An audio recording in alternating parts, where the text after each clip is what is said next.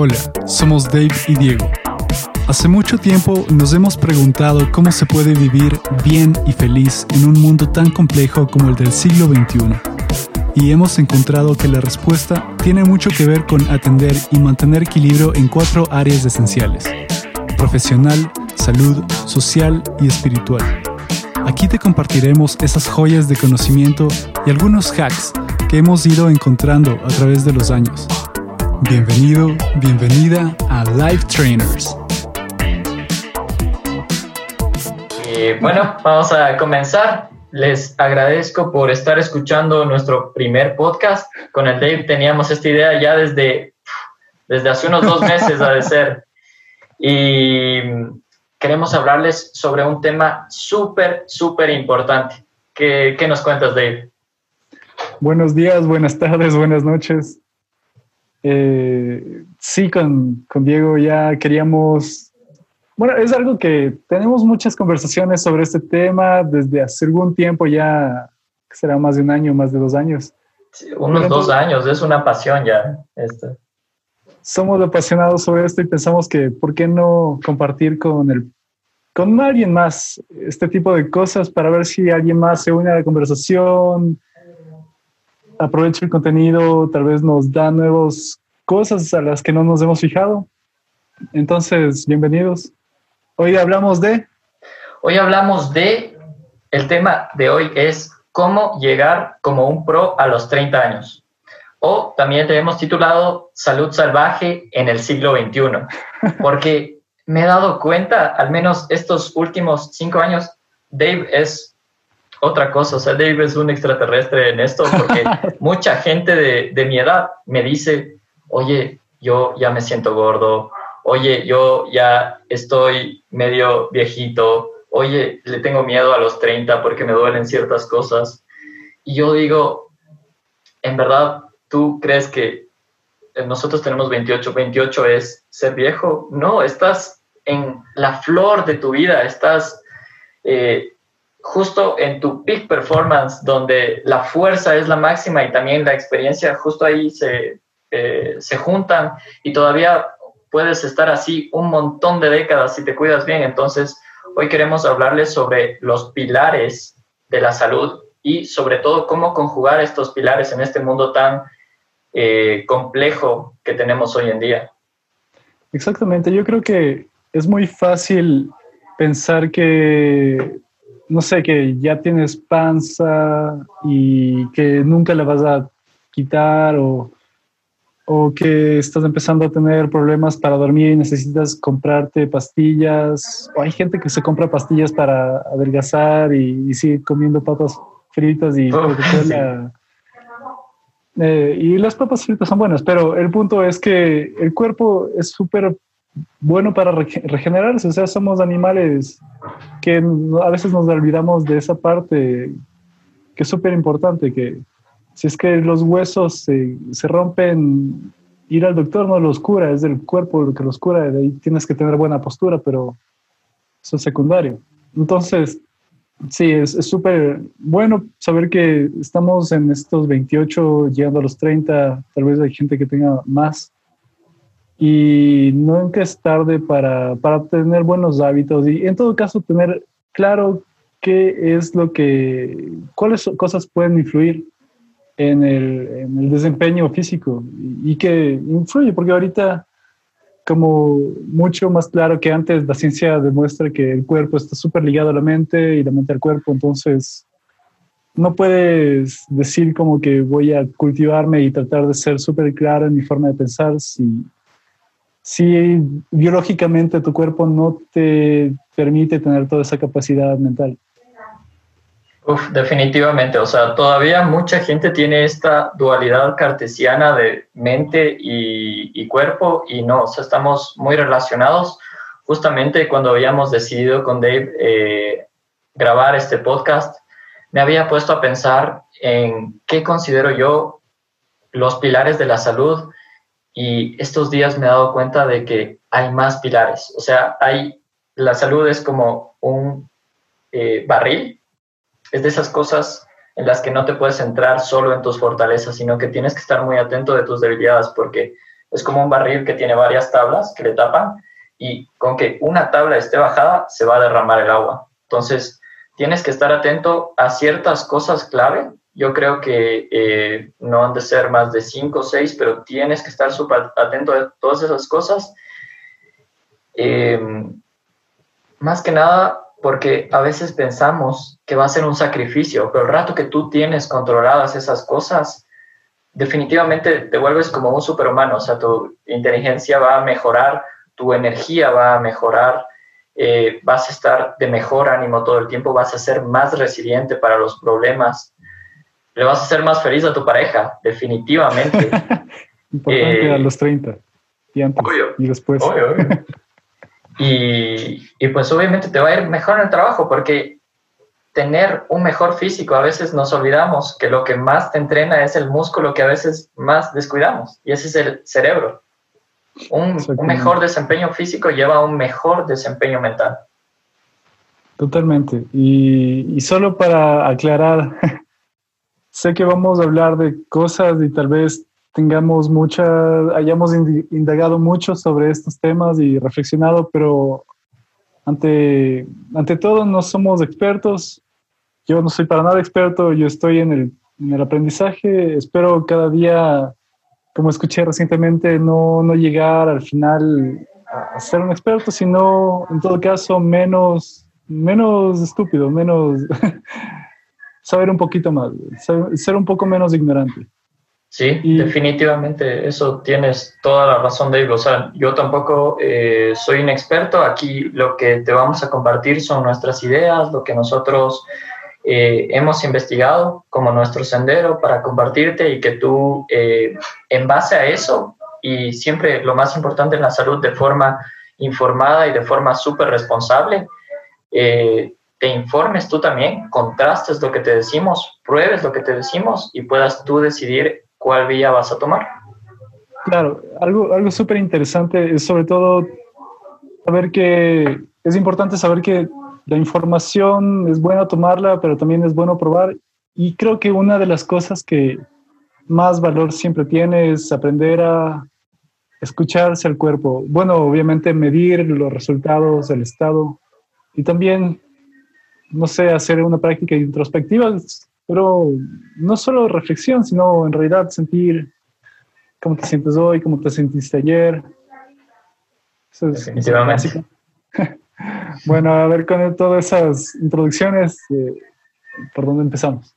Pues comencemos con un resumen. Yo creo que eh, lo chévere de estas cosas es que a veces cuando conversamos, Dave y yo solemos tener eh, como nuestros campos son un poquito separados, conversaciones muy ricas, porque tenemos puntos de vista a veces dispares, un poco paralelos casi siempre, pero dispares, y eso es lo chévere que siempre aprendemos. Entonces, me gustaría que me cuentes, Dave, cuáles son, según tú, los pilares más fundamentales de la salud. ¿Qué es lo que tenemos que hacer nosotros? ¿Cuáles son esos hábitos básicos que tenemos que tener como para conservar eh, fuerza, felicidad y y todos estos beneficios de los que hemos hablado a lo largo de toda la vida?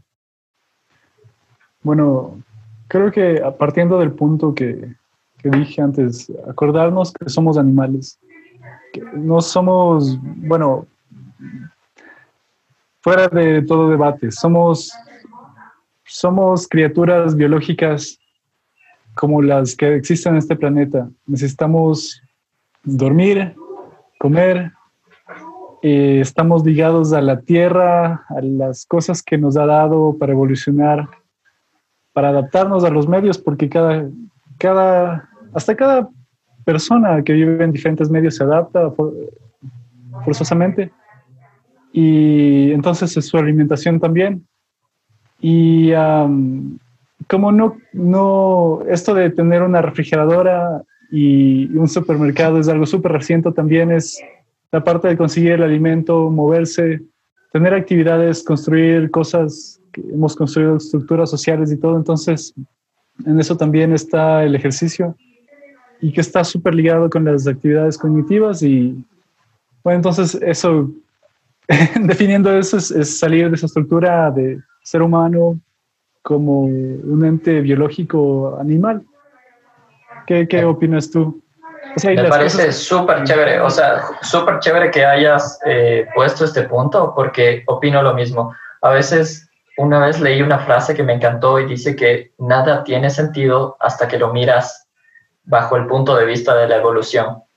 Y es así, nosotros, Homo sapiens, que somos, según yo, eh, también animales, hemos evolucionado durante cientos de miles de años en un entorno y ahora vivimos en un entorno súper dispar.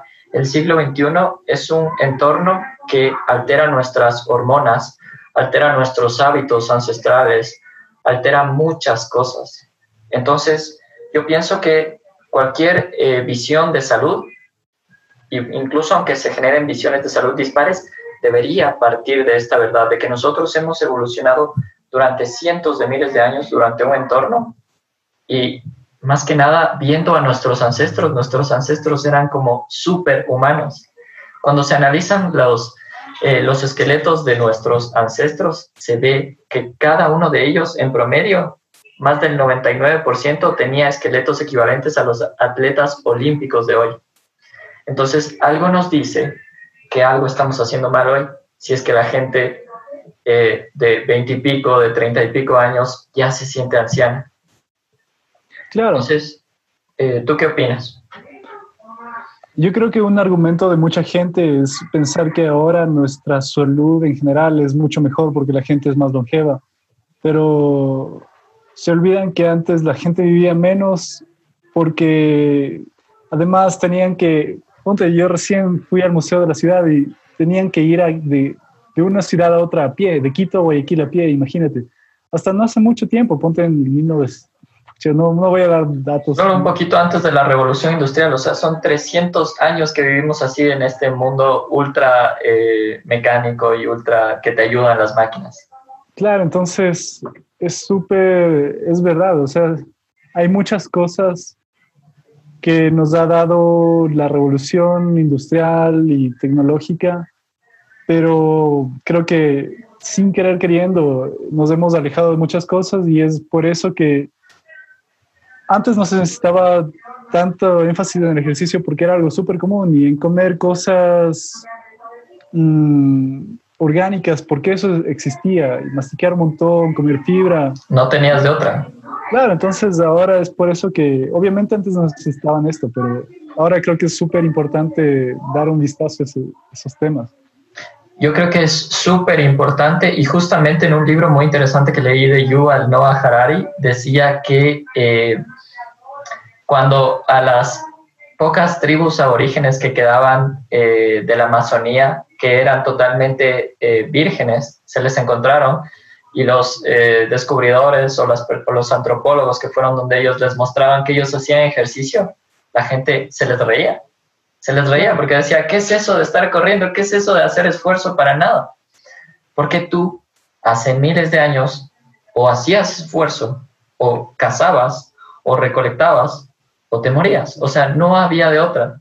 Y entonces ahora que todo lo tienes, que, que nada, eh, muchas cosas no cuestan esfuerzo. Puedes obtener comida yendo a la tienda en cinco minutos o a tu refrigerador.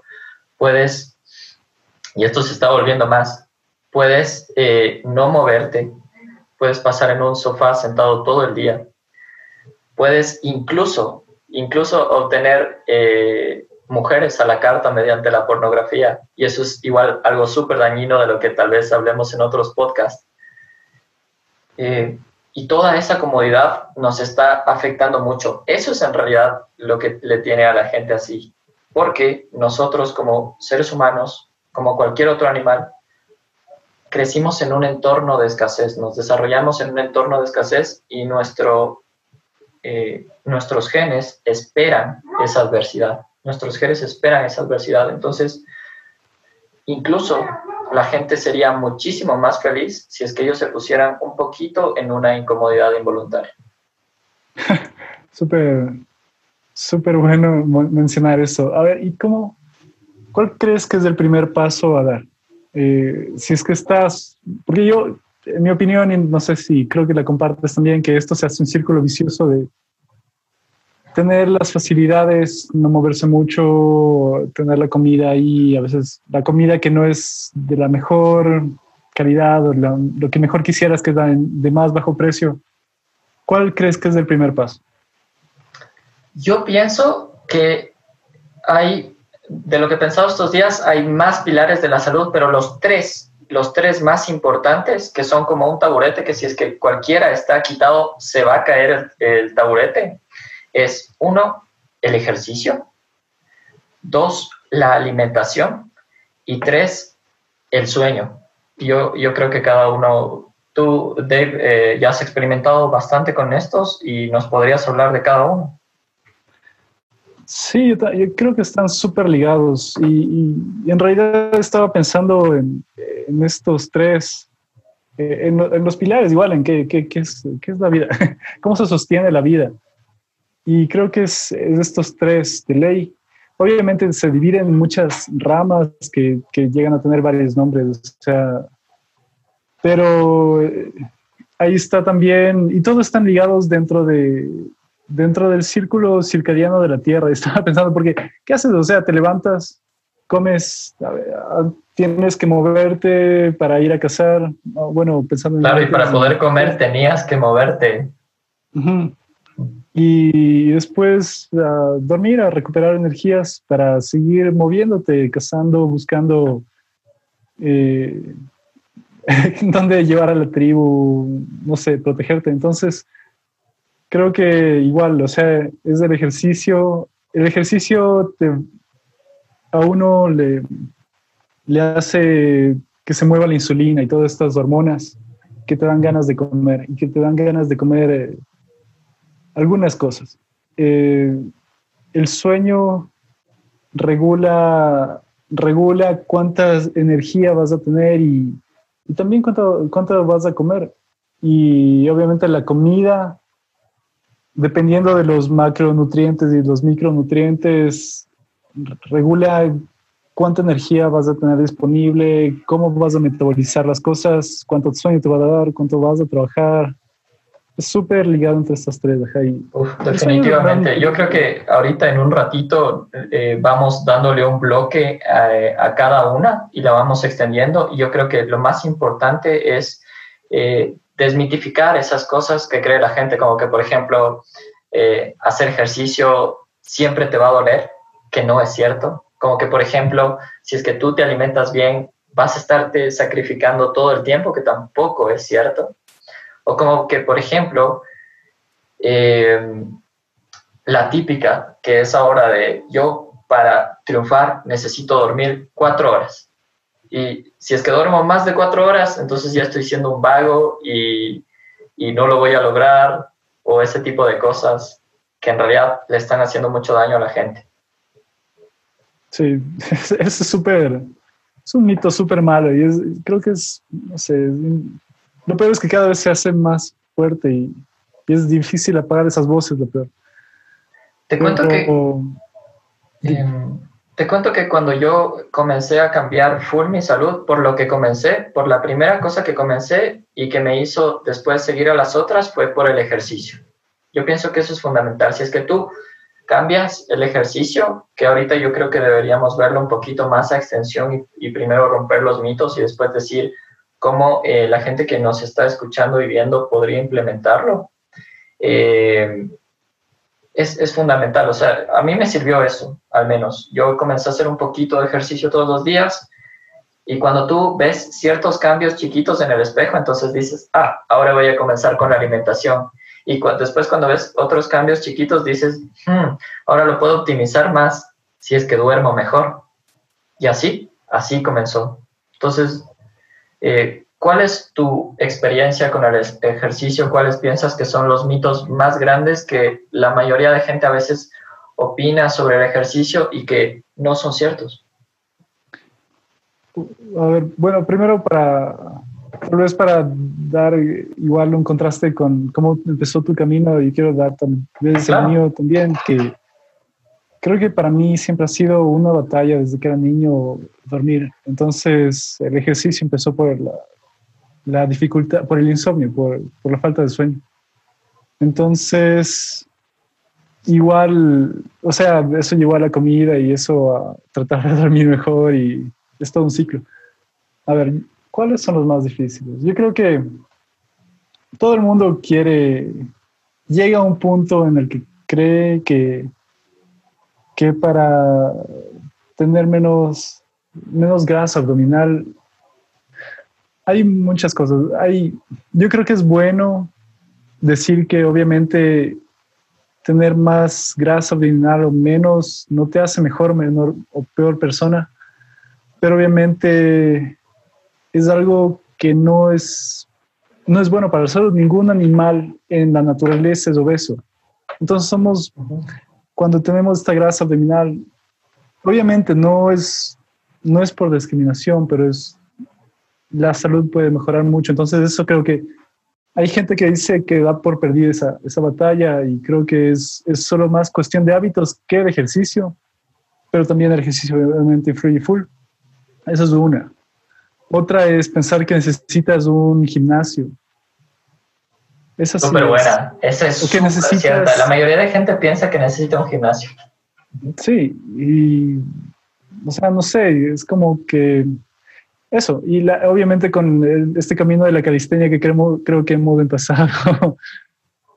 ¿Qué más? ¿Qué más podría ser? A ver, este, ¿cuál, yo, creo que, yo creo que una muy grande que crees a veces, el problema es que la gente ha comenzado en otras épocas a hacer ejercicio, pero el problema es que no tenemos paciencia y queremos llegar de 0 a 100 muy rápido. Entonces, lo que hace la gente es pasar cinco años sin topar un gimnasio en un sillón y después quieren levantarse un lunes en la mañana y comenzar a cargar peso como el tipo del video ahí y como el del video motivacional y obviamente al final del día van a estar muertos de dolor porque su cuerpo no está acostumbrado a eso, si es que no se lesionan.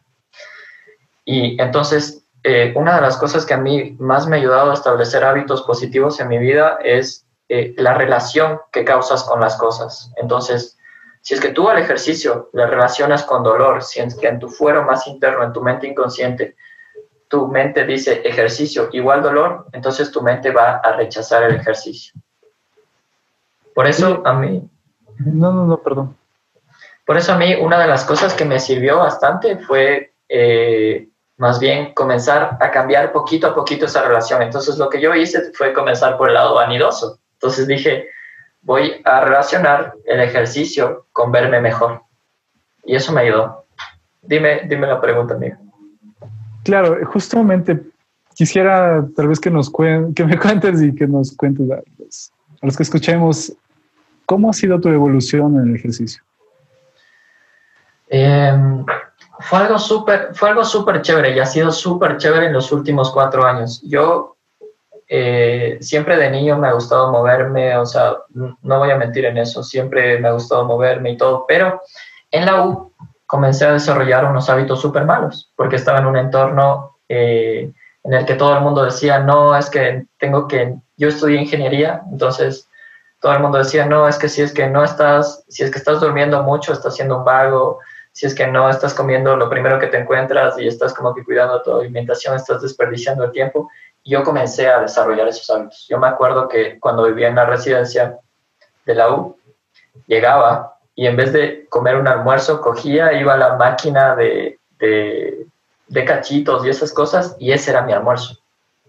Ese era mi almuerzo y literal, eh, pueden ver mis fotos de 2015 y estoy con unos cachetotes así. Entonces, cuando salí de la U, eh, me comencé a interesar más por mi salud, porque sobre todo quería optimizar mi mente, quería optimizar mi cuerpo, también quería verme mejor. Yo creo que a veces si es que comienzas por verte mejor, mm, no tiene nada de malo, es súper legítimo y eso te puede ayudar mucho. Yo comencé así y comencé a publicar fotos de mí y, y me motivaba con los likes y eso me ayudó bastante. Y después cuando ya tuve el hábito, ya lo fui cambiando y me fui dando cuenta de las cosas más importantes, como que el, mejor beneficio del ejercicio es para tu cerebro. Entonces, comencé súper débil. Yo hacía eh, estos dips con las sillas y no podía cargar ni con mi propio peso.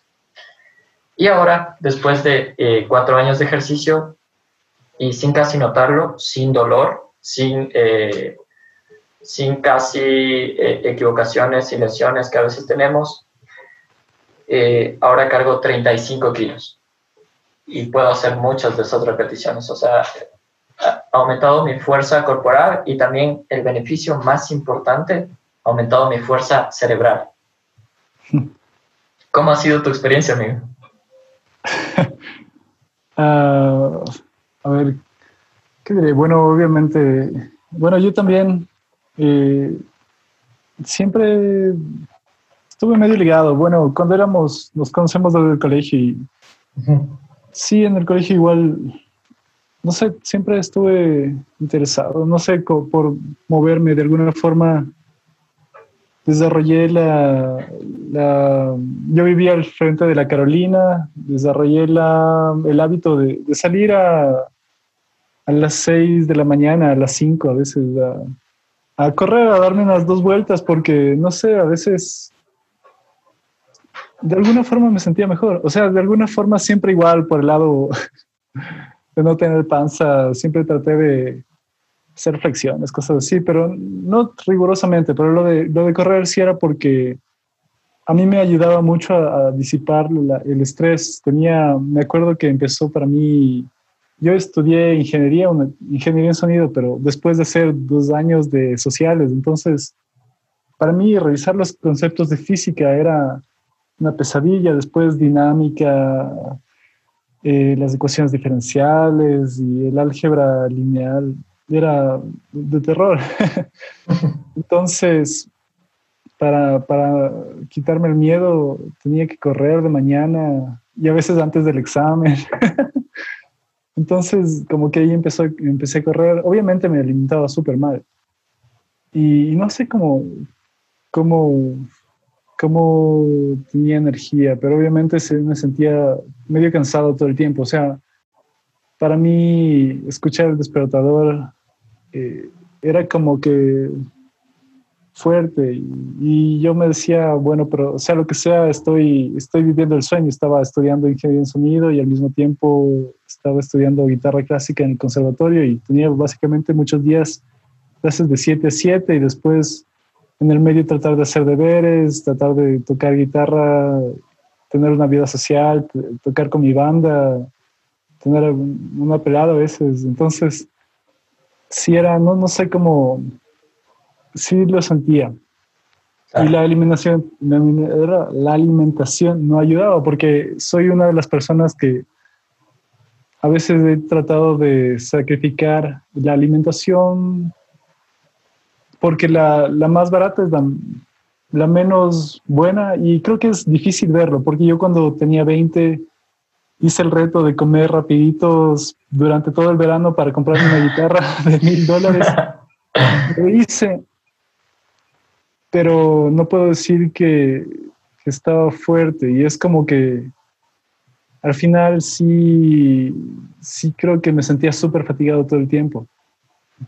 Entonces, desde prueba muchas pruebas y errores de comer mal y, sin embargo seguir haciendo ejercicio y haciendo muchas cosas que me llevó a de alguna forma hacer ejercicios más específicos y, y también prevenir heridas, comer mejor y tener días de descanso, que también es súper importante porque para algunos como tú o yo creo que a veces podemos darle y todos los días querer hacer algo y y a veces el cuerpo te dice que, que descanses como a mí me pasó.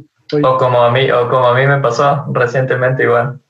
Sí, entonces, a ver, bueno, creo que me desvié un poco, pero el punto es que ha sido una, una ruta de prueba y error hasta después ya empezar a informarme mejor eh, y saber que hay mejores caminos. también que hay muchos mitos, hay muchos mitos que se escuchan, que si tienes un tipo de cuerpo no vas a poder cambiar a otro tipo de cuerpo y en eso quiero que me cuentes un poco porque creo que has experimentado en eso. Sobre construir músculo. Claro, sobre construir músculo y, muchas cosas. Por ejemplo, em, a veces pensamos, mucha, mucha gente me pregunta, oye, eh, ¿qué hago para tener cuadritos? Y yo, a veces sí influye en eso, obviamente como todo en la vida, tampoco te vamos a mentir, sí influye en eso la genética, pero tú puedes hacer muchísimas cosas.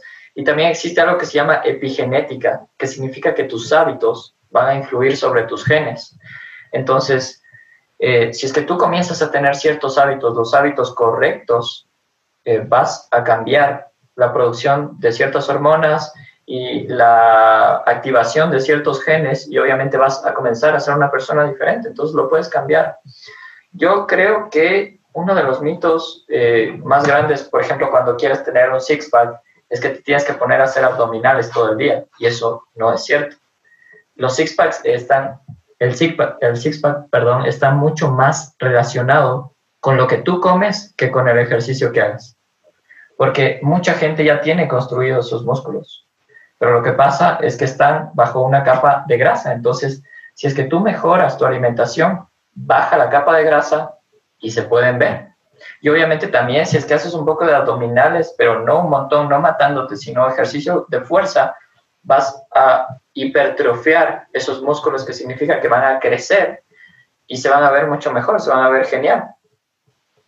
Y con respecto a, lo del músculo, también eh, yo, por ejemplo, toda mi vida he sido eh, flaquito y, y, lo sigo siendo, pero sí puedes construir eh, músculo y, y, de una forma súper buena también después vamos a hablar, eh, o tal vez en otro podcast, de en realidad que no tienes que construir tanto músculo como a veces la sociedad te quiere decir, porque lo más importante es para tu cuerpo y para tu longevidad. E incluso a nivel estético te vas a ver súper bien siendo ultra fuerte, no ultra musculoso, porque la musculatura también es un tejido biológicamente caro. Es un tejido que a tu cuerpo le cuesta mucho mantener. Eso es verdad. Y también cuesta un montón. bueno, disculpa. Claro, también cuesta un montón de comida, ¿no? También. Cuesta un montón de comida y no es solo lo que cuesta comida, cuesta comer. O sea, hay mucha gente, ponte, yo también soy súper flaco, pero es porque creo que para muchos de nosotros es como que mis genes tal vez, no sé, decimos que tenemos el metabolismo rápido y también es porque no es tan fácil comer tantas cantidades como necesitas para mantener siempre esa masa. Entonces, creo que una cosa también buena que tú has implementado es medir, es medir las, cómo, dónde estás, cómo estás después de un tiempo y, seguir siempre midiendo. Creo que, creo que si es que ya comenzamos con las recomendaciones, eso es un hábito súper bueno y que hemos aprendido en, en algunos libros súper chéveres y es que miras dónde estás y si es que tú te centras en poquitas variables, por ejemplo, yo cuando comencé me senté en la variable de mi cuerpo, dije, eh, me voy a centrar en el peso, pero no solo en el peso, sino también en el porcentaje de grasa corporal.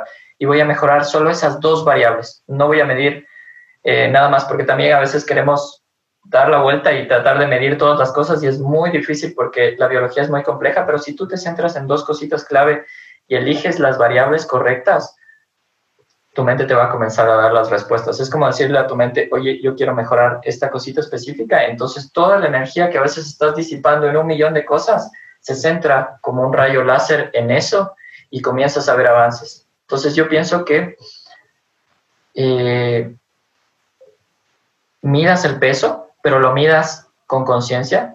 No relaciones el peso primero a tu autoestima porque no tiene nada que ver Aquí lo que estamos hablando es de salud y longevidad, no de que, no de que porque te vas a ver bien vas a ser mejor persona, no, en absoluto.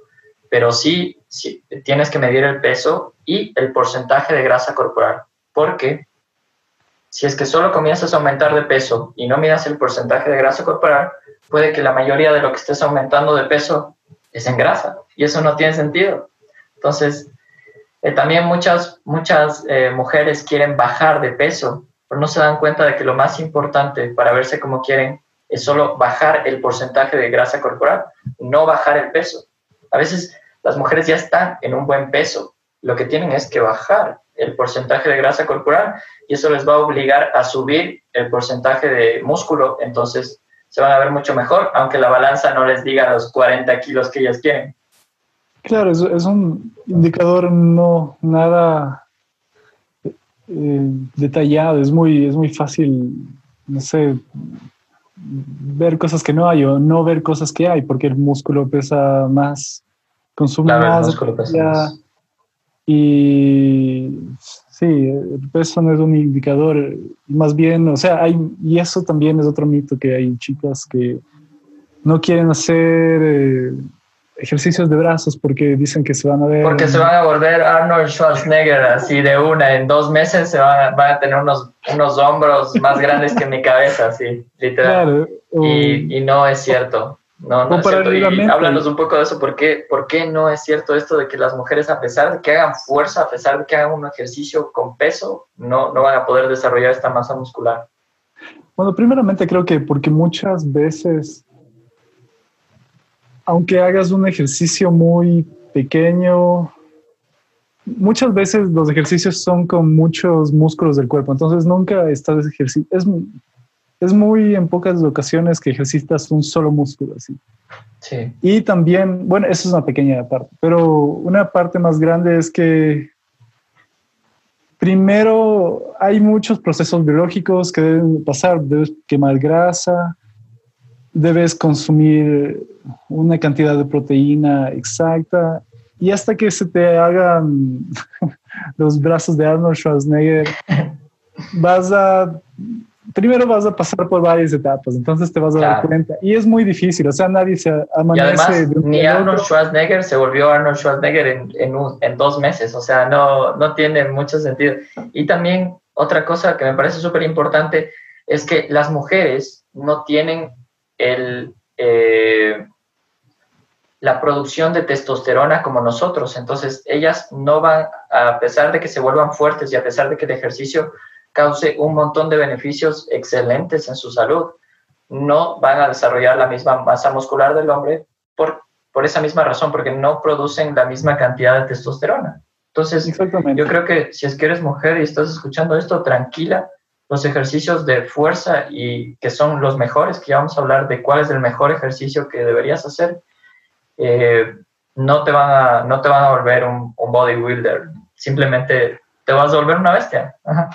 Y, un, un, comentario solo pequeño, que nadie se hace Arnold Schwarzenegger sin querer queriendo. Exactamente, exactamente. o sea, o sea Arnold Schwarzenegger se tuvo que inyectar esteroides. Claro, y el man, el man comía como salvaje, empezaba a contar las repeticiones desde que, lo desde que le dolían. Exacto. Entonces no es como que te pasa por accidente. Sí, sí, sí, definitivamente. Y también eh, lo contrario, ¿no? Ni todos los hombres, tampoco tú vas a crecer de masa muscular por accidente. O sea, tienes que hacer las cosas correctas, tienes que hacer las cosas correctas, como por ejemplo eh, el cardio está muy bien, es necesario y todo, eh, es súper beneficioso para ciertas partes de la salud, pero el cardio, salir a correr eh, tres horas, no te va a volver igual musculoso. O sea, tienen que ser cosas específicas. Hay que hacer todo sistemática, sistemáticamente, obviamente disfrutando del proceso, pero entendiendo bien lo que estás haciendo. Estamos hablando de eh, este mito que es, bueno, no es un mito, sino que es como un error que cometemos al, al, inicio los hombres, que a veces es como que quieres desarrollar músculo, pero no sabes los fundamentos de cómo desarrollar músculo. Y sería súper chévere hablar de eso con mi amigo Dave. ¿Cuáles son los fundamentos y los hábitos que tú recomiendas, tanto como para iniciarte en este mundo del ejercicio, como para construir masa muscular de calidad? A ver, creo que más que nada saber que es algo de consistencia, no es olvidarse de la gratificación instantánea, sobre todo porque es algo que va a tomar tiempo, si es que lo quieres hacer bien, sobre todo, y si es que lo quieres hacer de una manera que puedes mantener por un tiempo. Entonces, primero es tener el buen balance del cardio y los ejercicios de fuerza, creo. Eh, ¿Qué opinas tú sobre esto? Obviamente lo que dices. Sí, yo creo que lo importante en, en temas de ejercicio para que estés saludable, tanto si eres mujer como hombre, ya, ya desmitificamos esto, tienes eh, el ejercicio más beneficioso es la fuerza, es el ejercicio de fuerza. Pero, pero, pero, si es que tú eres alguien que está comenzando, el ejercicio más beneficioso es el ejercicio que haces. Porque tienes que comenzar con algo, o sea, tienes que comenzar a cambiar ese autoconcepto. De hecho, cambiar, eh, convertirte en alguien eh, deportista o en alguien saludable comienza por eso, comienza por cambiar esa percepción que tú tienes sobre ti mismo. Entonces, al principio no es, no es importante, ya te dijimos que el ejercicio más saludable es la fuerza. Tienes que hacer los otros también, pero el más saludable es la fuerza. Pero al principio lo más importante es el ejercicio que haces. Si es que a ti te gusta hacer caminadora, haz caminadora. Si es que a ti te gusta eh, salir a correr al parque, sal a correr al parque. Si es que a ti te gusta trotar, sal a trotar. Si es que te gusta practicar un arte marcial, comienza por eso. Comienza por algo que te divierta y que vaya causando esa relación en tu cerebro de, wow, ejercicio igual a diversión, ejercicio igual a bienestar, ejercicio igual a felicidad.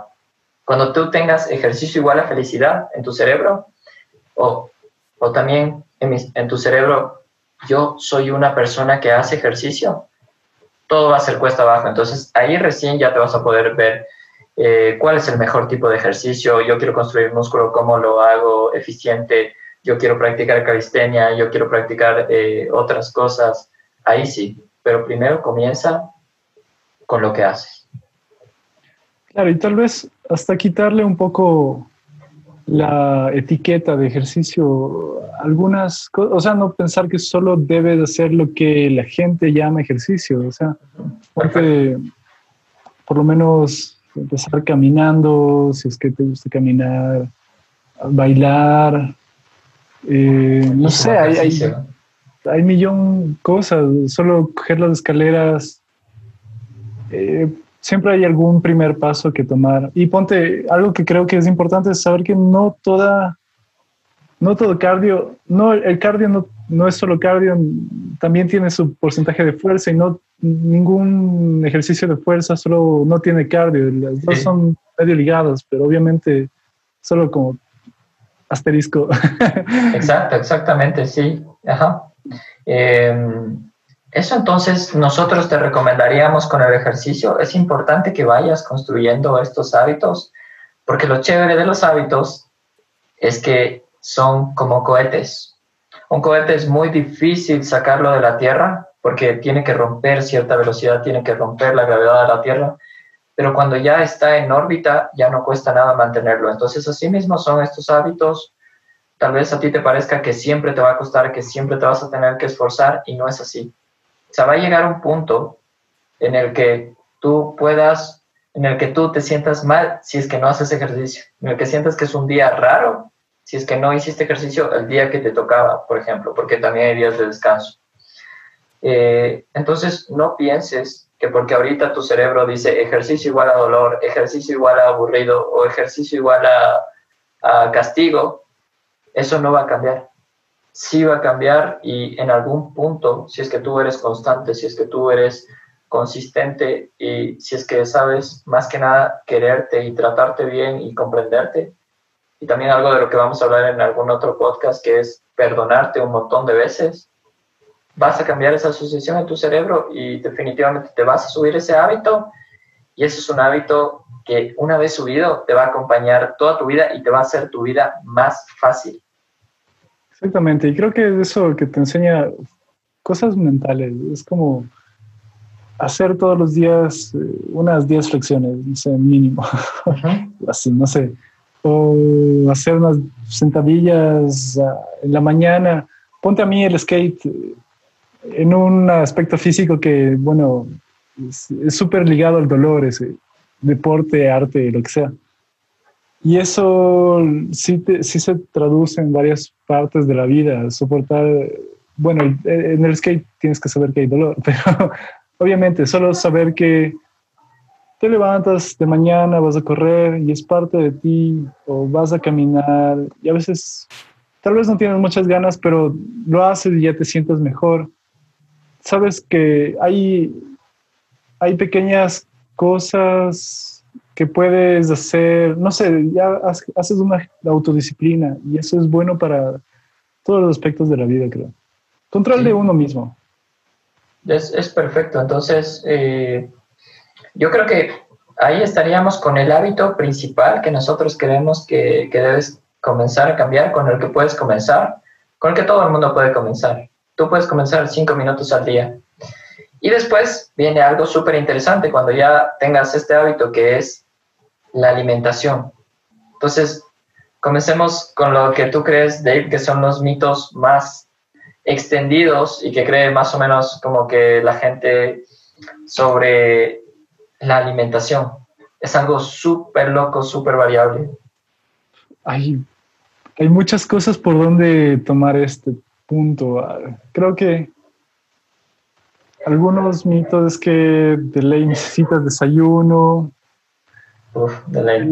Necesitas comerte así un almuerzo súper fuerte, que de ley debes cenar. Que, que necesitas comer cada tres horas o te vas a volver un palillo porque vas a catalizar, no es cierto. O que para construir músculo hay que comer igual cada dos horas. O... Sí, o sea, o que, o que para eh, aumentar tu metabolismo, que en cierta medida es cierto, pero no te conviene hacerlo así, tienes que comer cada dos horas, así. Claro. cosas, que muy, eh, cosas que no son naturales, porque eh, como comenzamos con esto de la evolución, hace miles de años tú no podías comer cada dos horas creo que es muy fácil dar respuestas muy simples a problemas complejos. Eso, eso es más que nada el nacimiento de todo, porque tal vez no es totalmente falso algunas cosas, pero es mucho más complejo de lo que se puede parecer. O sea, como lo del azúcar que a veces, y la grasa y los carbohidratos, todo este marketing que a veces nos vende sobre Coca-Cola cero y todas estas cosas. No sé, ¿qué, qué crees que nos puedes decir sobre, yo, pienso, yo pienso que el, el, mayor mito que me he dado cuenta en los últimos años es que toda mi vida nosotros escuchamos, o toda nuestra vida nosotros escuchamos que las grasas eran malas, que toda grasa era mala, y no es cierto. Primero que nada, gran porcentaje de tu cerebro necesita grasa, necesita grasa para funcionar bien. Las hormonas sexuales que vamos a hablar al final, que es otro de los pilares del sexo, eh, se producen a base del colesterol. Entonces, si es que tú no tienes suficientes grasas buenas, eh, no vas a producir eso. Y entonces, primero que nada, vas a estar mermado intelectualmente. Eh, segundo, vas a tener baja testosterona, que en los hombres se relaciona con cantidad de cosas con tu eh, cognición, con tu agudeza mental, con tu voz, con tu atractivo, con tu, eh, incluso con tu capacidad de emprendimiento se relaciona la testosterona.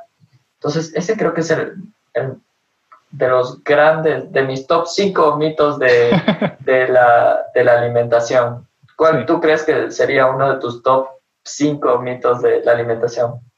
Totalmente la grasa, eh, los carbohidratos. Eh, eh, y el azúcar.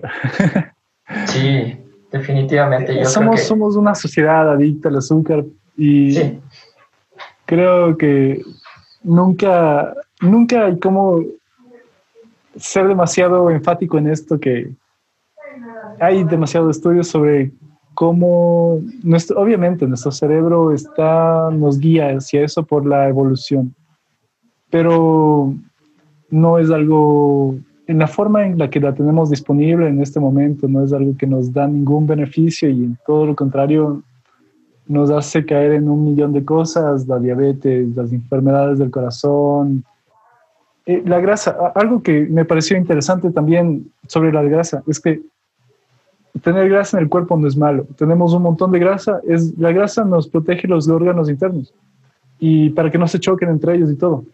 Pero la grasa abdominal no es la misma grasa que tú puedes tener dentro de tus órganos. En realidad tenemos dos tipos de tejidos de grasa. Entonces, esta grasa que se va acumulando aquí en el abdomen es la grasa que, que es, es la que nos trae la diabetes, las respuestas desbalanceadas de, a la insulina, problemas metabólicos y todo eso. Entonces, esa grasa sale de, de comer muchas comidas procesadas y bueno, ya no hay que repetirlo porque obviamente no hay nada, no hay ningún médico que, que certifique que comer azúcar es bueno. Sin embargo, ah. somos una sociedad enferma por el azúcar. Sí, definitivamente. Es que eso es lo que te comentábamos. El, el siglo XXI es el que nos, o bueno, nuestra sociedad, la sociedad que hemos creado y sobre todo la sociedad por la que nuestros ancestros lucharon e incluso murieron para crear, eh, también tiene este lado malo, que es que nos da cosas que antes no teníamos. Si es que tú a un perrito de, de la calle, digamos, que nunca puede comerse un, un, bistec de carne así gigante, le pones un bistec de carne gigante, se lo, va, se lo va a devorar todo de una. Y así es mismo con los humanos. Nosotros durante miles y miles de años para obtener cosas dulces era difícil. Si incluso las, frutas de ahora que son dulces es porque han sido seleccionadas durante los últimos cientos de años. Pero tú, por ejemplo, para obtener el dulce sabor de la miel, tenías que subirte a un árbol, tenías que crear una estrategia eh, super pro para que las abejas no te piquen, tenías que incendiar eh, el panal o crear algún otro método que se te ocurra y tendrías que bajar y tenías que, que, incluso pasar por el riesgo de morir, porque las abejas podía salir mal y te picaban y te morías. Entonces, conseguir azúcar era algo muy difícil, era algo, era, algo complejo, tenías que ganártelo con, con el sudor. Y, y, tenías que compartirlo con la comunidad, porque todo el, toda la comunidad participaba en tener el panal, entonces. Claro, exactamente. Eh, y es lo mismo para las frutas, o sea, creo que, no me acuerdo muy bien la relación, pero creo que tienes que comerte cuatro o, cinco manzanas para tener la misma cantidad de azúcar que tú tienes en una cuchara, en una cucharita de azúcar. Y imagínate en cañas de azúcar, ¿cuánto, cuánto tienes que masticar o moler para tener lo mismo? Entonces, ¿Y eso, que es, y eso que es la manzana moderna, o sea, es la manzana que ya está, que ya está, que ya la hemos elegido a través de generaciones y generaciones y generaciones de manzanas para que sea súper dulce. Si es que nosotros vemos, eh, hablamos de frutas a veces y vemos las frutas de nuestros antepasados, eran unas cosas que, que no eran muy parecidas a lo que ahora consideramos frutas. Entonces, mmm, la adicción al azúcar es algo grande, es algo, es algo que si es que tú te quitas, te vas a dar cuenta la, la claridad mental. Claro, y yo creo que a veces la gente lo toma como algo, por poco una ofensa a Dios, pero no tienes que ser drástico, si es que es muy difícil. Siempre hay, la cosa es, es como tú dices, igual que el ejercicio, es empezar por pequeños cambios que puedes hacer. Siempre hay una pequeña decisión que puedes escoger ponerle una cucharada menos o una media cucharada menos es que es muy difícil al café o no sé. Obviamente hay que preferir alejarse también de las cosas que a veces están probadas que, pueden estar ligadas al cáncer, como el aspartamo o esas cosas. Solo saber que ver un día. Un día no le pones dos cucharadas al café y ve qué pasa. Si es que es muy malo, pero siéntelo así. O no sé, eh, ponle menos de melada al pan. O no le pongas, ponle, no sé, ponle un queso y no sé. O intenta alguna cosa. Definitivamente. Y siempre hay alguna algún pequeño cambio, menos cola, no sé, un, día empiezas y solo agua con limón y, y, ya, y ve qué pasa. Entonces siempre hay algún pequeño paso a dar. Claro, yo creo que, yo creo que también lo que importa es lo que haces el 90-95% de tu tiempo. Si es que tú haces bien las cosas el 90-95% de tu tiempo, que como te vas a dar cuenta no es ningún sacrificio, sino que más bien vas a tener un estado mental superior a la media. Eh, el otro 5% te lo puedes disfrutar, el otro 5% cómete tus, eh, tus panes. A mí, a mí me encantan los panes de chocolate, también me como cuando, cuando, cuando me doy un premio. Y esa es otra diferencia. Eh, esa es otra cosa súper importante de la alimentación. No utilices la alimentación como eh, un consolador emocional. O sea, no, no utilices, no comas cuando, cuando estás sobrecargado emocionalmente, no comas cuando, cuando tienes algún problema. Espérate. Eh, vive esa, vive esa, esa, esa emoción fuerte. Yo sé que a veces es difícil yo también muchas veces cuando estoy sobrecargado con los problemas fallo en eso, pero es algo que debemos desarrollar, que es lidiar con los problemas. Y a veces utilizamos la alimentación con eso. Por eso dicen que muchas veces las personas gorditas quieren protegerse. Se protegen a través de muchas capas de grasa. Es verdad, y, creo que es por eso importante un dato sobre el ejercicio que es súper probado que empiezas a hacer ejercicio y tu ánimo de mejora y es ya en varios países recomendado contra la depresión. Creo que es mucho mejor que tomar un antidepresivo, no te da los efectos secundarios y todo y, y tienen más horas de efecto. Entonces hay muchas más alternativas y también a veces es fácil comer por varias razones que no tienen nada que ver, por cualquier frustración, por pasar el tiempo. Y obviamente no vas a no vas y no, no, no vas y no te haces unos brócolis o, te comes espárragos. O sea, vas. Vas y, o sea, literalmente lo que estás haciendo es, es drogándote. Es drogándote y es.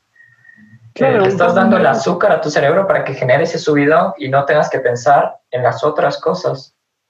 Entonces, ponte, una cosa que creo que a veces puede pasar es, si ya sabes que eso pasa, yo, me, yo ahora en todo, en todo caso he cambiado mis, mis drogas. Ya no voy a las galletas de dulce, las choco chips, las muecas que me encantaban.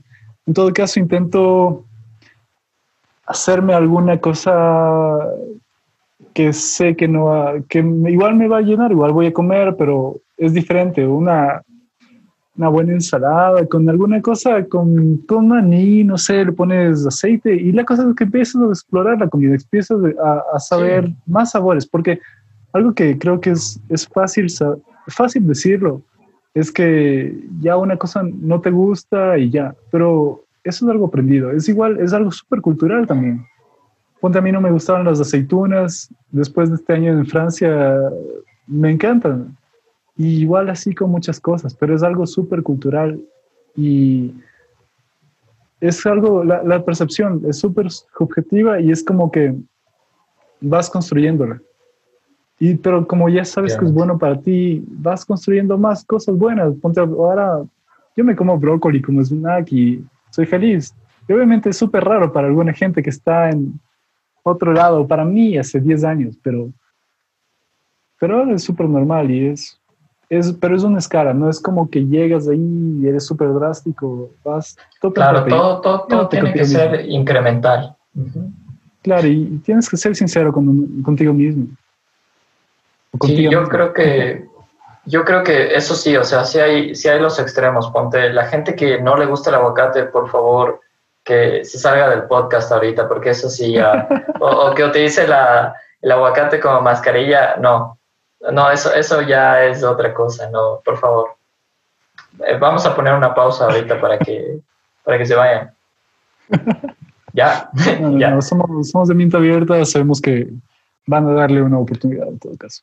El aguacate, por Dios, el aguacate eh, es una de las grasas mejores que existen. Es, es una grasa excelente que tu cerebro puede utilizar y que también puedes utilizar para producir hormonas sexuales y tener hormonas sexuales elevadas todo el tiempo es excelente el aguacate. Sí, y, sabes, eso de las grasas, hay una, el aceite de coco, yo soy fan así de todo lo de coco, pero la cosa del aceite de coco que me parece increíble es que estimula un montón el BDNF, ¿Qué, ¿Cómo se, qué, qué, qué se quiere decir? Es el eh, factor neurotrópico de crecimiento, me parece. Súper bien. Bio. Algo así. Eso. La cosa es que es que este líquido genera, a ver, no sé si estoy bien, pero genera nuevas neuronas, lo que hace que tus neuronas igual estén en buen estado y creen nuevas conexiones, que mantiene el cerebro joven básicamente. Y está, hay, hay hasta tratos y un montón de artículos científicos sobre cómo el aceite de coco reduce el Alzheimer.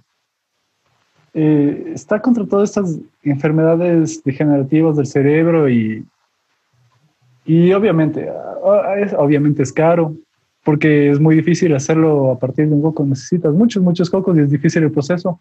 Pero el y también hay poca demanda, ¿no? Y está creciendo en el país.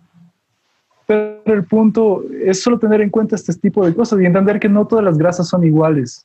No todos los carbohidratos son iguales, no todas las proteínas son iguales. Y una vez, y, creo que, bueno, obviamente eso es todo un otro tema que podemos topar. Y creo que debería, vamos a hacerlo en algún momento, pero... Claro, de ley, de ley, nos vamos a extender eh, sobre los otros temas, nos vamos a extender bastante. Claro, que el aceite de coco, el, el aceite de oliva en general, eh, las nueces y obviamente todas estas cosas son, no son las mismas grasas que, que la grasa de, de las papas fritas a lo bestia. Eh, las grasas saturadas no son las mismas que... hay grasas y grasas. Claro, hay grasas y grasas. O sea, definitivamente teníamos, comenzamos con este mito de que hace poquitos años, cuando nosotros éramos niños, se demonizaban las grasas y no es así. Y mm, yo creo que como podríamos comenzar con las recomendaciones. ¿Qué le recomendarías tú, Dave, a alguien que está comenzando y que quiere comenzar a cambiar su alimentación, pero que lo quiere hacer de forma inteligente, que no quiere hacer la dieta de la manzana verde, que solo come manzana verde, o la dieta del pepinillo, o que vayas tú a saber qué dieta, una semana y después estarse atragantando de nuevo. O sea, que lo quiere hacer de forma sostenible, un cambio bueno, un cambio gradual, un cambio que se sostenga a lo largo de toda su vida y que le brinde beneficios. Yo creo que como lo del ejercicio, la mejor dieta es la que puedes tener. Y esto depende igual que en el ejercicio, pero tal vez hasta mucho más. Es mucho más porque la comida es algo social, depende de tu círculo y de tu círculo a la hora de comer. Y yo no digo que sea malo la dieta de la manzana, del pepinillo, de la uva, pero la cosa es saber qué vas a hacer después de, o por qué lo haces. Entonces creo que hacer pequeños cambios, los pilares básicos, no sé, creo que nadie puede contradecir las cosas como que eh, menos alimentos procesados, perfecto. Más verduras, si posible. Mm, menos, menos azúcar. Son, para empezar, creo que son cosas súper claras. O sea, eh, para mí la batalla del azúcar yo trato de ser evangelizador. no creo. Aunque a veces yo mismo teco, pero la cosa es, y creo que es algo para todos, igual que en el ejercicio no es como que pecas o que un día no lo hiciste y de ahí ya te olvidas. Porque esa es, es, una súper importante, súper, súper, súper importante y me la había yo olvidado. Eh, de hecho, en el ejercicio y en tanto esto y en como en todo, debes aprender a perdonarte las veces que sea necesario, las veces que sea necesario, porque muchas veces te va a pasar que cuando estás comenzando estás bien, uno, dos meses, y después pecaste porque tal vez tenías algún problema, tuviste algún problema con tu novia, con tu novio o familiar o laboral y, y pues te, te, escudaste en la comida y te comiste tres salchipapas de una con una hamburguesa grande y hasta quedar empachado. Claro, y después te vas a una fiesta, hay cócteles, terminas comiendo una pizza a las dos de la mañana. Claro. Obviamente estás cansado, no te levantas del siguiente todo el fin de semana a hacer ejercicio y de ahí ya se fue la más. Y ahí toma unos seis meses hasta que quieras volver a... Y es, y, es porque, y es porque la gente se castiga. O sea, ya cometiste ese error, pero te castigas. O sea, tú dices, no, es que tenía que ser perfecto y yo hace dos meses supuestamente ya cambié mi vida y ahora cometí este error, entonces no me perdono y ahora sí voy a comer 30 mil hamburguesas al día durante el resto de mi vida, que va a ser de un año si es que comes eh, 30 mil hamburguesas al día. Eh, entonces debes tener paciencia, debes entender que este proceso es de recaídas, no es perfecto, no es como en las películas que sucede una catarsis y tú ya cambias tu salud eh, para toda la vida, sino que es algo gradual, es algo de, eh, de mucha humildad, de trabajar en pequeño, de entenderte, de ser comprensivo contigo, de decirte incluso a ti mismo, a mí me sirve mucho a veces tratarme a mí con mucho cariño, me digo, a ver, precioso, tranquilo, yo sé que tienes miedo, yo sé que cometimos este error, eh, yo sé que hiciste esto mal, pero desde ahorita yo te voy a cuidar, yo te voy a cuidar y vamos a regresar a esto, aunque sea difícil comenzar, pero vas a ver cómo en un día nos sentimos mejor. Y ya, algo que se pudo haber extendido a que ya no hagas ejercicio durante todo el resto del año, ni comas bien durante todo el resto del año, solo fue un día. Totalmente. No, no culpabilizarse ni justificarse, creo. O sea, definitivamente. Saber, pasó esto, ya pasó, ¿qué se puede hacer ahora?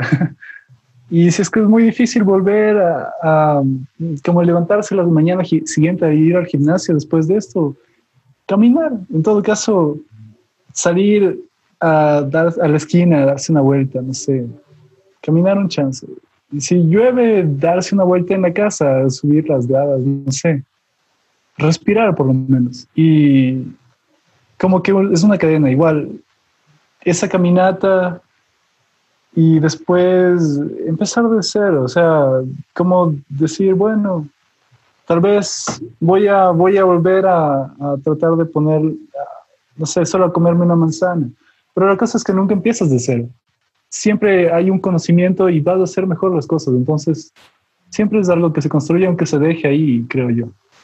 Definitivamente. Yo, yo creo que el hábito más importante que le dijiste a las personas es eh, ese, uno, tener paciencia contigo mismo, perdonarte las veces que sea necesario y el otro es, como partimos de este punto de vista de la evolución, quitar más las cosas procesadas y aumentar las cosas reales. Yo creo que si es que comienzas con eso, vas a notar, o sea, así tú no te sientas mal ahorita, vas a notar el cambio.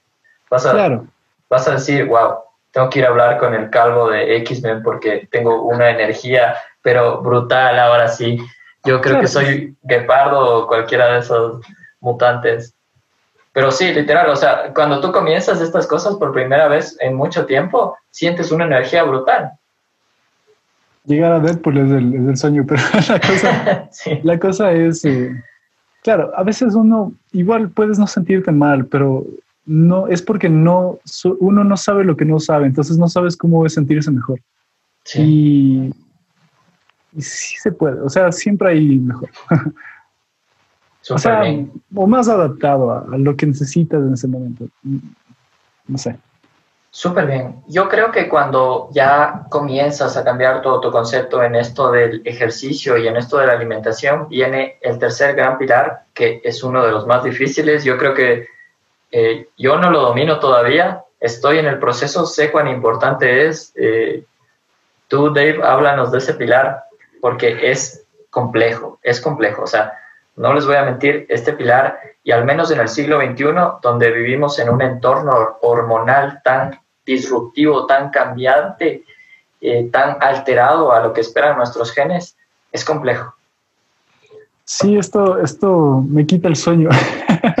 en realidad, porque dormir es súper importante, es, algo tan misterioso y es tan difícil de darse cuenta que cuando estamos eh, sin hacer nada es cuando más hacemos cosas. Entonces, eh, hay, primero, o sea, dormir como lo que yo creo, o sea, es parte de, todos estamos en, este, en la Tierra, en este planeta, que tiene sus 12 horas de luz, 12 de oscuridad aquí en el Ecuador, Y eso varía dependiendo de la zona y de la época del año en los más allá.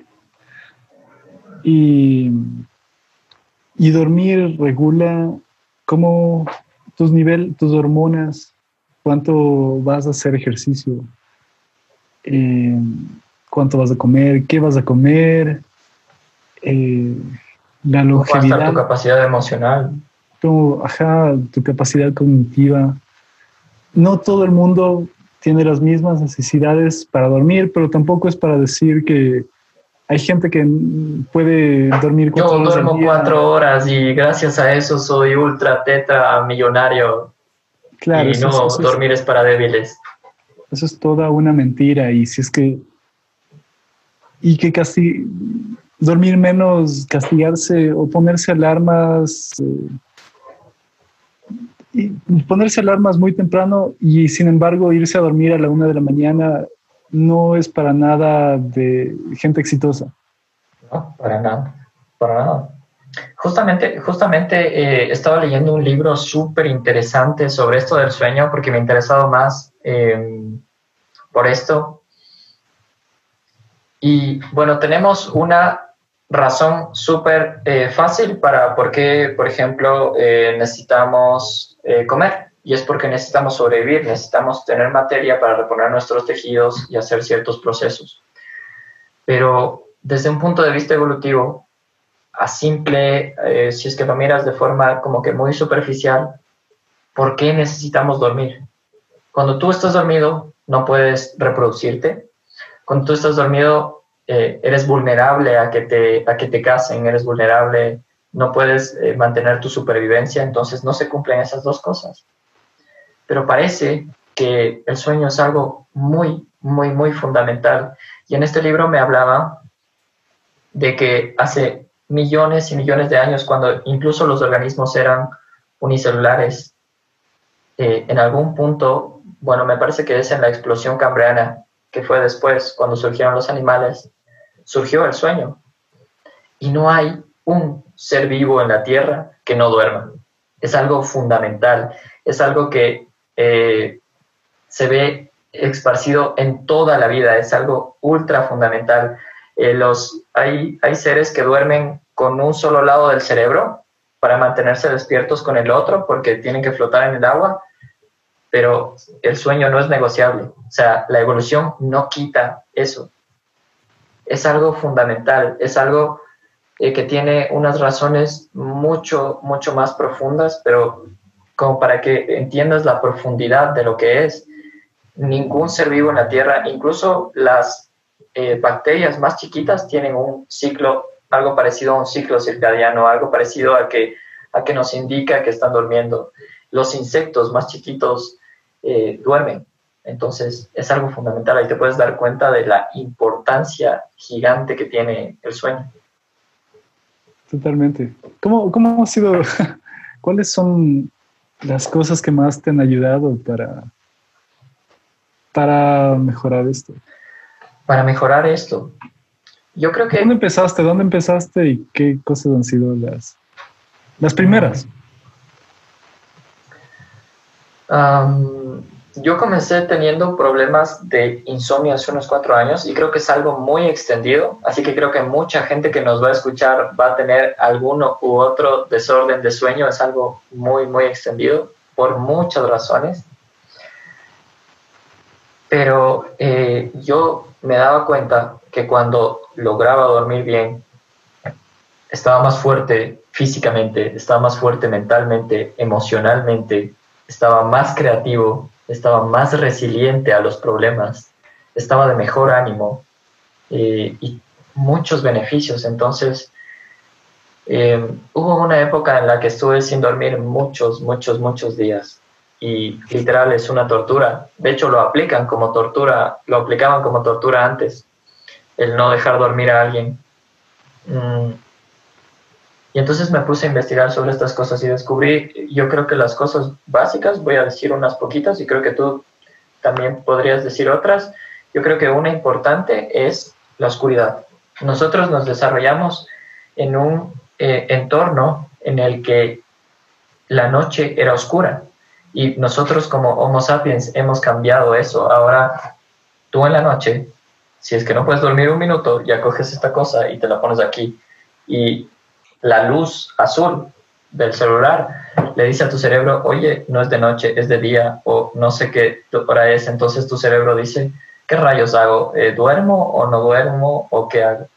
Entonces, ese tipo de cositas, con que tú eh, tengas lo más oscura tu habitación, te va a ayudar, ya te va a ayudar. A mí, me, a mí incluso eh, en ese eh, episodio severo que tuve de insomnio me ayudó. ¿Cuál es para ti, Dave, otra de las cosas súper importantes que a ti te ha ayudado? bueno, sería, sería la comida igual. Es que es súper increíble cómo todo está ligado y cómo todo, o sea, comer mal te hace dormir mal, dormir mal te hace comer mal y, ejercitarte y, no, no es Un ciclo, es un círculo vicioso. Entonces, ponte a mí comer muy de noche, yo no puedo. O sea, puedo, obviamente puedo, puedo acostarme, pero después yo no puedo dormir. Y, o sea, y depende de la comida, depende de, depende del tipo de comida y cuánta cantidad. Pero en general, no comer, o sea, comer comidas pesadas en la noche, a mí me afecta. Y ponte, yo sé que es diferente, ponte, eh, hay, aquí nomás tengo personas cercanas a las que duermen, ponte, hay culturas, en, Europa, en Italia, en España, en Francia, tienen cenas como que las cenas de la comida más importante del día.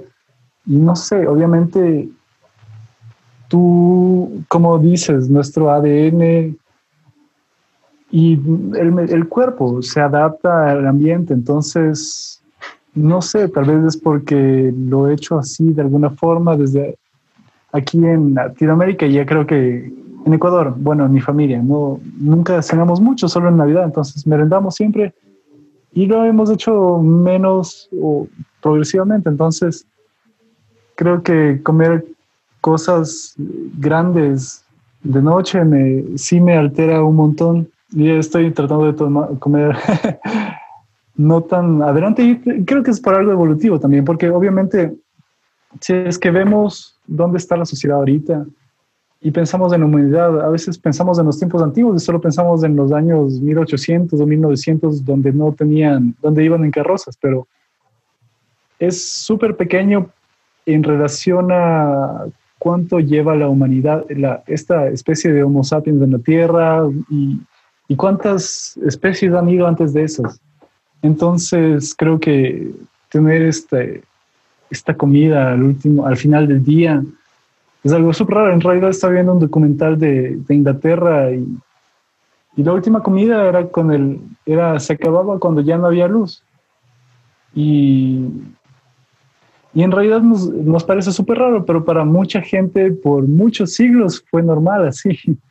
Entonces, es algo para pensar en todo caso.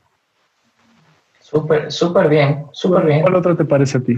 Yo creo que eh, una que fue un descubrimiento, pero brutal para mí, que fue algo así como, wow, fue la temperatura.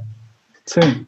Eh, yo me di cuenta que hay personas y personas, pero yo, por ejemplo, soy alguien que cuando estoy en mis épocas en las que estoy disciplinado mucho con el ejercicio y con la comida y y con todos los hábitos que ya te vamos a contar, eh, mi cuerpo genera un montón de calor. Entonces, yo me daba cuenta que en la noche algo me molestaba en esas épocas de insomnio.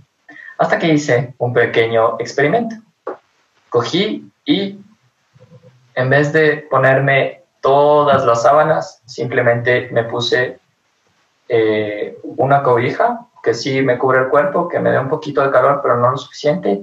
Y también durante el día dejé la ventana abierta para que, durante la noche, perdón, para que se vaya el calor de la habitación y la habitación descienda la temperatura. Entonces era una habitación fría, era una habitación que eh, mis padres entraban y decían, uy, esto está muy frío, pero no. Yo ingresé a esa habitación y mi insomnio mejoró de una manera muy, muy, muy, muy marcada. Y tiene mucho sentido porque antes no teníamos, en el entorno en el que nosotros evolucionamos, no teníamos tanto esto de estar en casa todo el tiempo. Entonces, otro indicador que le decía a tu cerebro, hey, ya es de noche, es la temperatura desciende. Entonces, si es que tú puedes lograr que tu habitación esté entre unos 18 eh, grados, es como la temperatura perfecta, es buenísimo, pero obviamente tienes que encontrar tu temperatura perfecta, pero eso ayuda mucho. ¿Cuál, ¿Cuál, crees tú, Dave, que es la otra, otra que te puede ayudar muchísimo para dormir? Yo he estado pendiente estos últimos tiempos de los estimulantes. Ponte, a mí me encanta el café. Yo en algún punto de mi niñez y de mi adolescencia llegué a consumir cinco tazas al día. Y, y ¿De tu niñez? ¡Wow! ¡Qué loco! Pero, y me encanta todavía. Pero he aprendido que también se genera tolerancia y que también hay cambios. Y bueno, no sé si es de edad. Son cosas. Es que es interesante saber cómo puedes ser súper, estar súper bien en tu ejercicio, comer bien, pero no duermes bien. Jamás vas a, a metabolizar bien lo que comes y no, no vas a ver que no vas a ver ganancias del ejercicio. Entonces es súper ligado, es como que dependen de este, de este pilar. Igual duermes bien y se te hace la vida más fácil. Entonces, esto de los estimulantes, la cafeína para mí es súper interesante. Yo, no sé, he, notado, pero obviamente no es algo súper grande, pero es algo que sí lo puedes notar, que vas bajando tus niveles de cafeína y tienes una cosa tienes más niveles y tienes otra cosa. Yo no digo que sea bueno o malo, yo digo que hay que ser pendiente porque el café tiene un montón de cosas buenas, pero tienes que saber cuándo usarlo y cuándo tu cuerpo lo necesita. Tienes que saber que estar, estar mucho más pendiente. Ponte, eso es una cosa. También hay gente, el alcohol, hay, hay gente que a veces toma para dormir.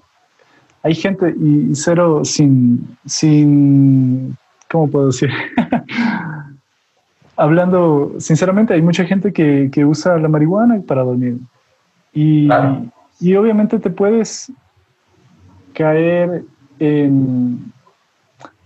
Puedes estar en ese estado en el que vas a dormir, pero no es lo mismo que dormir naturalmente. Es, es, no es, es que no es dormir, es sedarte, es como que te estés mandando pastillas al final. Obviamente es mucho más natural y hay, diferentes cosas, pero al final no te estás durmiendo, te estás sedando. Y igual con el alcohol te estás sedando y obviamente es malo para el hígado y, todo. te estás envenenando un poco también, pero eh, hay una diferencia entre, o sea, saber cómo los estimulantes funcionan, saber cuándo quieres esos efectos y qué efectos tienen en ti, no saber que bueno, no sé, mis papás toman café en la noche y a ellos no les pasa nada, y yo también, pero no sabes en realidad cómo, cómo ha sido toda su vida, si ellos tienen tanta, tanto tiempo de usar, les ha bajado sus niveles y si en realidad duermen bien, tal vez solo cierran los ojos y en realidad no llegan a este sueño profundo, entonces es ponerse la pregunta, obviamente, otra vez a, a ver cómo eso influye en ti definitivamente. Y de tanto análisis que, que, he estado pensando en todos, estos, en todos estos años sobre el sueño y sobre el insomnio, me he dado cuenta que hay la que yo, a mi parecer, considero la más, la más importante para dormir bien y que yo pienso que influye en muchísima gente y que te puede ayudar. Obviamente es fácil de entender, pero es difícil de solucionar.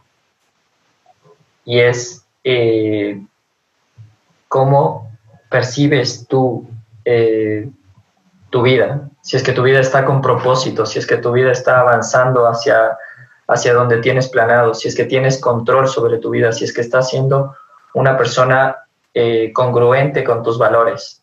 Porque si es que cualquiera de esas cositas falla, tú hagas lo que hagas, hagas los hacks que hagas, te pongas la temperatura correcta, te pongas todo, si es que ya tenías problemas de sueño, no se te va a solucionar porque tu mente te está diciendo, hey, oye, hay algo súper importante, hay algo vital que, que no está solucionando.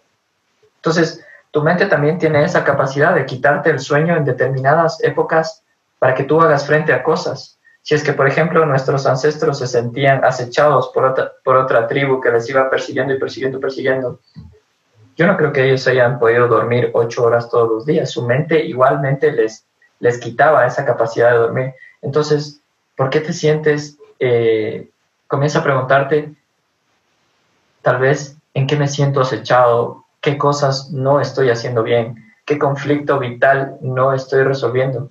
Y obviamente yo sé que es algo ya mucho más avanzado y es algo mucho más complejo, pero es una buena brújula que te da tu cuerpo. Tú sabes que estás durmiendo bien y sabes que estás haciendo las cosas bien, porque obviamente tienes que relacionar tus emociones no con cómo te va, porque eso no depende de ti, sino con que tú estés haciendo las cosas bien. Eso, eso me ha ayudado mucho y yo me he dado cuenta de que es, me siento en el camino correcto, tengo mucha más facilidad de dormir. Mi mente interpreta que las cosas no las estoy haciendo bien, que mi sistema no está funcionando, que, eh, que tal vez hay algo vital, hay algo de sentido en la vida que no estás haciendo bien. Entonces, por más que hagas eh, cosas, no, no vas a poder dormir bien porque tu mente te está diciendo, obviamente tienes que tratar de relajarte porque eso se puede convertir en un círculo vicioso de que también por el hecho de no dormir bien no vas a poder solucionar esas cosas. Entonces, eh, también debes aprender a interpretar lo que te dice tu cuerpo y también, obviamente, como toda la vida, saber cuándo acallarlo. Ok, ya sé que esto no está bien en mi vida, ya, pero eh, esta noche, tal vez si es que ya voy un mes sin dormir bien, ahora sí, eh, tal vez voy a recurrir a alguna eh, ayudita, alguna muleta para dormirme bien, descansar y al siguiente día dedicarme en cuerpo y alma a eso. Y vas a ver como si solo utilizas esas cosas como muleta, siendo muy sincero contigo, vas a poder salir de eso. Totalmente. Y creo que ahí vamos a entrar a, es la ventana para entrar al tópico de, cómo reducir el estrés, cómo manejar la ansiedad.